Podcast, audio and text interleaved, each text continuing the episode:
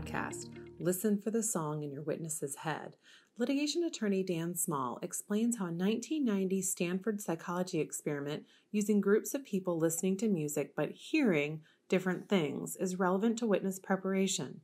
We know what we are thinking and what we want to accomplish with the witness, but we must take time to uncover and understand the perspective of the witness. You cannot assume you share the same perspective and you hear the same song in your head. You walk into the conference room to start preparing your witness and you wonder, what is he or she thinking? What are their expectations, their their misconceptions? Put another way, what is the song playing in their head? And what are the chances that it's the same song as the one playing in your head?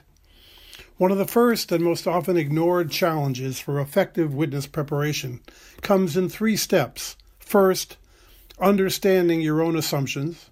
Second, learning your witness's assumptions. And third, trying to pull them closer together. In an earlier podcast, we talked about the perception gap between lawyer and witness perceptions of what each other wants. The great Los Angeles trial lawyer Sidney Kanazawa has a different take.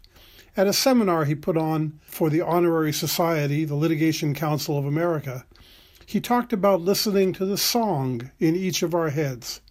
Each of us has one in almost any situation, the sum of our learning, experiences, beliefs, and fears. Kanazawa talked about it eloquently in the context of the jury, trying to get them to view a case with the same perspective, the same song as we do. But the lessons are equally appropriate for witness preparation. Lawyers and witnesses walk into the preparation room with dramatically different perspectives. How could it be otherwise? The witnesses' ideas about lawyers and what they want don't come from following you around for a couple weeks. They don't come from seeing how conscientious and hardworking you are. They come from TV, movies, internet, friends, etc., where conscientious doesn't sell. All of them are tilted towards the dramatic and towards the scandalous. Your ideas of the witness also come from often inaccurate sources, bosses, documents, other lawyers, etc., tilted in ways you often have no clue of at the outset. You are trying to understand what each other is saying without knowing what they're thinking. It's a tough challenge. As a small demonstration, Sid Kanazawa uses an experiment from a 1990 Stanford University psychology PhD thesis by an Elizabeth Newton. I've used it with several lawyer groups I talk to about witness preparation around the country. It's a surprisingly simple exercise and a lot of fun, but also a revelation. We divide people up into pairs, the A's and the B's. The A's, or the clappers, are asked to think up a popular song that everyone would know. Actually, Ms. Newton gave out lists of 25 songs. The lists themselves are interesting. What songs did everyone know back in 1990? The list includes Rock Around the Clock, This Land Is Your Land, and Gilligan's Island. But it can be anything. It can be patriotic songs, popular songs. It just has to be a song that the A's are pretty sure that the B's will know. By whatever means, the clappers come up with their song. They then, without saying or singing anything, clap out the rhythm of the song. The B's, or the listeners, listen to the clapping.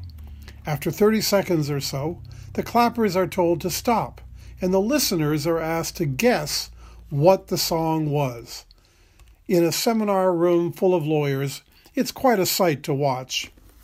Here's the point the clappers have the song in their head. They're hearing it in their head while they clap. They know the song.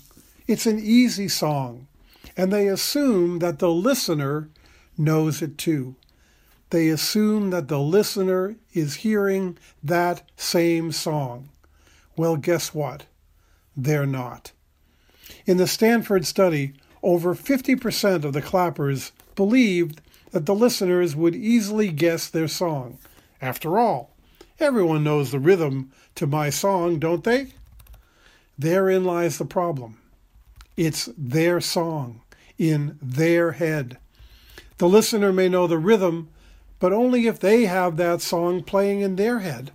Otherwise, all they hear is a bizarre Morse code of clapping, with no context, no music, no guidance.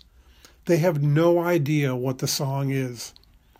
In the Stanford study, while over 50% of the clappers were sure that the listeners could easily identify the song, in fact, only about 2% of the listeners actually could. Think about that. 50% of the clappers were sure the listeners would easily identify the song, but only about 2% of the listeners actually could. You walk into that witness preparation room with a song playing in your head. Maybe it's, I just want you to tell the truth. Maybe it's, the problem with this case is such and such. Those are not the songs playing in the witness's head. Maybe their song is, all the lawyers I see on TV are sleazy.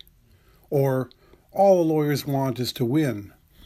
Or maybe it's just, I can't tell this guy everything because whatever the reason. And on and on. The only certainty is that each of you will have different songs and different perspectives. Whatever you say to the witness will only sound like random clapping unless and until you take the time and effort to understand his or her perspective. There's never enough time in our busy lives to linger on something as amorphous as perspective. So we jump right in to what needs to be done, what needs to be said. We know what we think, and we know what we want from the other person.